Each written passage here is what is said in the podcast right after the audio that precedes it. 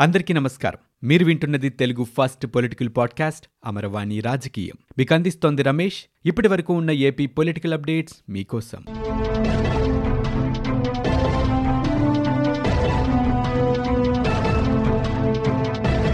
దేవాదాయ చట్టం పరిధి నుంచి ఆర్యవైశ్య చౌట్రీలు అన్నదాత సత్రాలకు మినహాయింపునిస్తూ ఆంధ్రప్రదేశ్ రాష్ట్ర ప్రభుత్వం తాజాగా నిర్ణయం తీసుకుంది. ఈ మేరకు చౌల్ట్రీలు సత్రాల్ని మినహాయిస్తూ రాష్ట్ర ప్రభుత్వం నోటిఫికేషన్ జారీ చేసింది. ఇక నుంచి ఆర్యవైశ్య సంఘాల పరిధిలోనే అవి పనిచేస్తాయని ఆదేశించింది.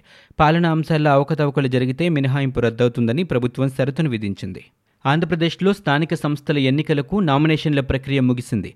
ఎన్నికలు నిలిచిన పద్నాలుగు జెడ్పీటీసీ స్థానాలతో పాటు నూట డెబ్బై ఆరు ఎంపీటీసీ అరవై తొమ్మిది సర్పంచ్ ఐదు వందల ముప్పై మూడు వార్డు సభ్యుల స్థానాలకు ఎన్నికలు జరుగుతున్నాయి. గ్రామ పంచాయతీల నామినేషన్ల ఉపసంహరణకు ఈ నెల తొమ్మిదికి చివరి తేదీ. మున్సిపాలిటీలు కార్పొరేషన్లు ఎనిమిది వరకు నామినేషన్ల ఉపసంహరణకు గడువు విధించింది ఎన్నికల సంఘం. ఈ నెల తొమ్మిదిన నామినేషన్ల ఉపసంహరణకు చివరి తేదీ. ఇక ఈ నెల పద్నాలుగున పంచాయతీ ఎన్నికలు నిర్వహిస్తారు. ఓట్ల లెక్కింపు జరుగుతుంది. ఈ నెల పదిహేనున మున్సిపాలిటీలు కార్పొరేషన్లకు ఎన్నికలు నిర్వహిస్తారు. పదిహేడున వీటి కౌంటింగ్ జరుగుతుంది. ఈ నెల పదహారున పరిషత్ ఎన్నికలు నిర్వహిస్తూ ఉండగా పద్దెనిమిదిన కౌంటింగ్ జరగనుంది. నెల్లూరు కార్పొరేషన్తో పన్నెండు మున్సిపాలిటీలు నగర పంచాయతీల్లోని యాభై నాలుగు డివిజన్లు మూడు వందల యాభై మూడు వార్డుల్లో ఎన్నికలు నిర్వహించనున్నారు. అలాగే ఏడు కార్పొరేషన్లు పదమూడు మున్సిపాలిటీల్లో కార్పొరేటర్లు కౌన్సిలర్ల మరణంతో ఖాళీ అయిన స్థానాలకి ఈ ఏడాది మార్చిలో ఎన్నికలు జరగని డివిజన్లు వార్డులకు కూడా ఎన్నికలు నిర్వహిస్తారు. రాష్ట్ర వ్యాప్తంగా నిరసనలకు బీజేపీ అధ్యక్షుడు సోము వీర్రాజు పిలుపునిచ్చారు.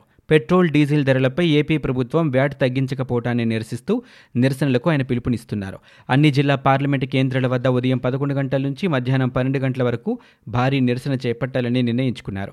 ప్రభుత్వం దిగిరాకుంటే ఉద్యమం తీవ్రతరం చేస్తామని బీజేపీ రాష్ట్ర అధ్యక్షుడు సోము వీర్రాజు హెచ్చరించారు. ముఖ్యమంత్రి జగన్మోహన్ రెడ్డికి కాపు సంక్షేమ సేన అధ్యక్షుడు మాజీ మంత్రి హరిరామ జోగయ్య లేఖ రాశారు. తెలుగుదేశం పార్టీ హయాంలో ఈడబ్ల్యూఎస్ రిజర్వేషన్లలో ఐదు శాతం కాపు కులాలకు ప్రత్యేకంగా ఇచ్చారని దీన్ని పక్కన పెట్టే విధంగా మరో జీవోను వైసీపీ సర్కార్ ఇవ్వటం విచారకరమని అన్నారు. కాపుల పట్ల చిన్నచూపు చూడటం సరికాదన్నారు. ఈ జీవోని తక్షణమే సవరించాలని ఆయన కోరారు. అలాగే కాపులకి రిజర్వేషన్లు ఇస్తూ కొత్త జీవోను జారీ చేయాలని విజ్ఞప్తి చేశారు. ఈడబ్ల్యూఎస్ కోటాలో రిజర్వేషన్లు కల్పించాలని ఆయన కోరారు. రెండు వేల పంతొమ్మిది ఎన్నికల్లో కాపులు వైసీపీకి మద్దతుగా నిలిచారన్నారు. కాపు రిజర్వేషన్ల అంశం కేంద్ర పరిధిలోనిదని అంటున్నారని. అయితే ఈడబ్ల్యూఎస్ పది శాతం కోటాను వినియోగించనే హక్కును రాష్ట్రాలకి కేంద్రం ఇచ్చిందని అన్నారు. దీంతో కాపు రిజర్వేషన్ల బాధ్యత రాష్ట్ర ప్రభుత్వంపై ఉందని ఈ సందర్భంగా గుర్తు చేస్తున్నట్లుగా హరిరామ జోగయ్య ఆ లేఖలో పేర్కొన్నారు.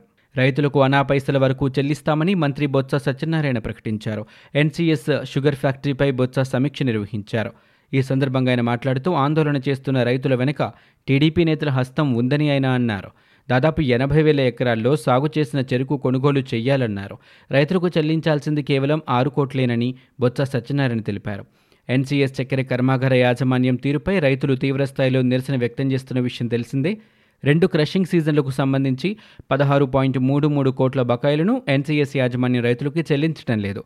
దీనిపై ఎప్పటికప్పుడు హామీలు ఇవ్వడమే తప్ప కార్యాచరణ కనిపించటం లేదు. దీంతో విసుగెత్తిన రైతులంతా పోరాటానికి దిగారు. రైతులకు వామపక్షాలు జనసేన పార్టీ రైతులకు మద్దతుగా ప్రకటించాయి.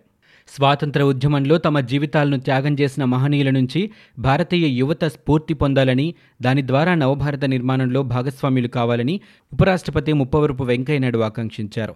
మహనీయుల కృషి చేసింది వారి కోసం కాదని భవిష్యత్తు తరాల అభివృద్ధి కోసమని ఆయన తెలిపారు. వివక్షలకు తావులేని సమాజ నిర్మాణమే వారికి మనం అందించే నిజమైన నివాళి అని ఆయన పేర్కొన్నారు. విశాఖపట్నంలోని ఆంధ్ర విశ్వకళా పరిషత్ కాన్వకేషన్ హాల్లో శ్రీ విశ్వ విజ్ఞాన విద్య ఆధ్యాత్మిక పీఠం పూర్వపీఠాధిపతి ఉమర్ అలీషా జీవిత చరిత్రను పార్లమెంటు ప్రసంగాల పుస్తకాలను ఆయన ఆవిష్కరించారు. పద్దెనిమిది వందల ఎనభై ఐదు పంతొమ్మిది వందల నలభై ఐదు మధ్య కాలానికి చెందిన ఉమర్ అలీషా గొప్ప స్వాతంత్ర సమరయోధులని ఉపరాష్ట్రపతి కొనియాడారు. టీడీపీ అధినేత చంద్రబాబు నాయుడు రాష్ట్ర ఎన్నికల కమిషనర్ నీలం సాహ్నికి లేఖ రాశారు. కుప్పం మున్సిపల్ ఎన్నికల్లో అక్రమాలు జరుగుతున్నాయంటూ లేఖలో పేర్కొన్నారు. పద్నాలుగవ వార్డు టీడీపీ అభ్యర్థి వెంకటేష్పై వైసీపీ నేతలు దాడి చేశారని నామినేషన్ పత్రాలు చించేశారని ఆరోపించారు. నామినేషన్లు దాఖలు చేసే కేంద్రం వద్దే దాడి జరిగిందని వెల్లడించారు. ఈ దాడిలో ముప్పై మంది వరకు పాల్గొని వెంకటేష్ను తీవ్రంగా కొట్టారని వివరించారు. అతడి సెల్ ఫోన్ లాగేసుకున్నారని ఆరోపించారు.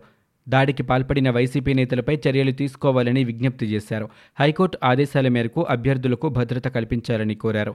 స్వేచ్ఛగా నామినేషన్ వేసేలా చర్యలు తీసుకోవాలని పేర్కొన్నారు. ఈ క్రమంలో దాడికి సంబంధించిన ఫోటోలను కూడా చంద్రబాబు నాయుడు తన లేఖకు జత చేశారు రాజధాని కోసం రైతులు చేపట్టిన మహాపాదయాత్ర ఐదవ రోజుకు చేరుకుంది. న్యాయస్థానం నుంచి దేవస్థానం పేరుతో మహాపాదయాత్ర చేపడుతున్నారు.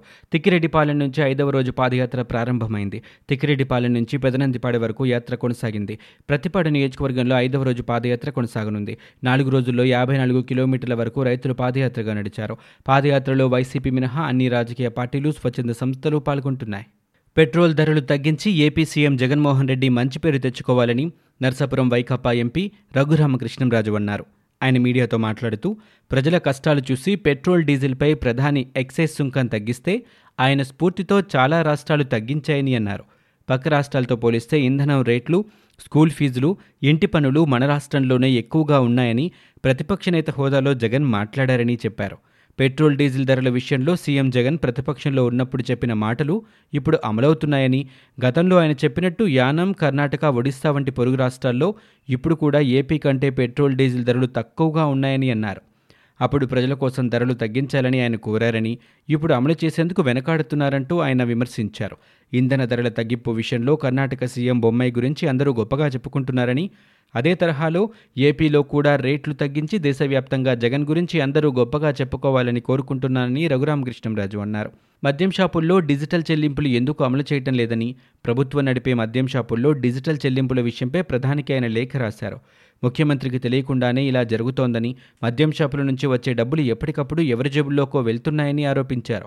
ఆ డబ్బు ఎవరికో ఇస్తున్నారని మద్యం షాపుల నుంచి నగదు రూపేణా వసూలు చేస్తున్న దానిలో ప్రభుత్వానికి ఎంత జమ చేస్తున్నారని ప్రశ్నించారు. ఎవరైనా తమ జేబులో వేసుకుంటున్నారనే అనుమానం అందరికీ వస్తుందని తక్షణం నగదు వసూలు ఆపి డిజిటల్ పద్ధతిని పెట్టాలన్నారు. ఈ మొత్తం వ్యవహారంపై ముఖ్యమంత్రి స్పందించి చర్యలు తీసుకోవాలని కోరారు. ఆంధ్రప్రదేశ్లో సౌర విద్యుత్ ఒప్పందాల్లో భారీ స్థాయిలో అవినీతి పెరిగిందని సెకీ ద్వారా కొనుగోలు చేసిన సోలార్ విద్యుత్ ధరల్లో అవకతవకలు జరిగాయని తెలుగుదేశం పార్టీ చేసిన ఆరోపణలపై రాష్ట్ర ప్రభుత్వం స్పందించింది. ఈ మేరకు రాష్ట్ర విద్యుత్ శాఖ మంత్రి బాలినేని శ్రీనివాసరెడ్డి ఒక ప్రకటన విడుదల చేశారు. రెండు వేల ఇరవై ఒకటి తర్వాత నుంచి సెకీ సంస్థ ఏడు వేల మెగావాట్ల విద్యుత్ ఉత్పత్తి చేసిందన్నారు. డిస్కంల ద్వారా రైతులకు ఇరవై ఐదేళ్ళ పాటు తొమ్మిది గంటల పాటు ఉచిత విద్యుత్ని రాష్ట్ర ప్రభుత్వం అందించాలని నిర్ణయించిందన్నారు. ఈ మేరకు solar power corporation of India నుంచి విద్యుత్ కొనుగోలు చేయాలని నిర్ణయం తీసుకున్నట్లు చెప్పారు. ఏపీ ట్రాన్స్కో డిస్కంలు కలిసి ఇప్పటికే మూడు వేల ఏడు వందల అరవై రెండు కోట్ల రూపాయల విద్యుత్ నెట్వర్క్ నెలకొల్పినట్లు మంత్రి వెల్లడించారు. ఈఆర్సీ టెండర్లతో రెండు పాయింట్ నాలుగు తొమ్మిది రూపాయలకి సెక్కి నుంచి కొనుగోలు చేసేందుకు నిర్ణయం తీసుకున్నామన్నారు.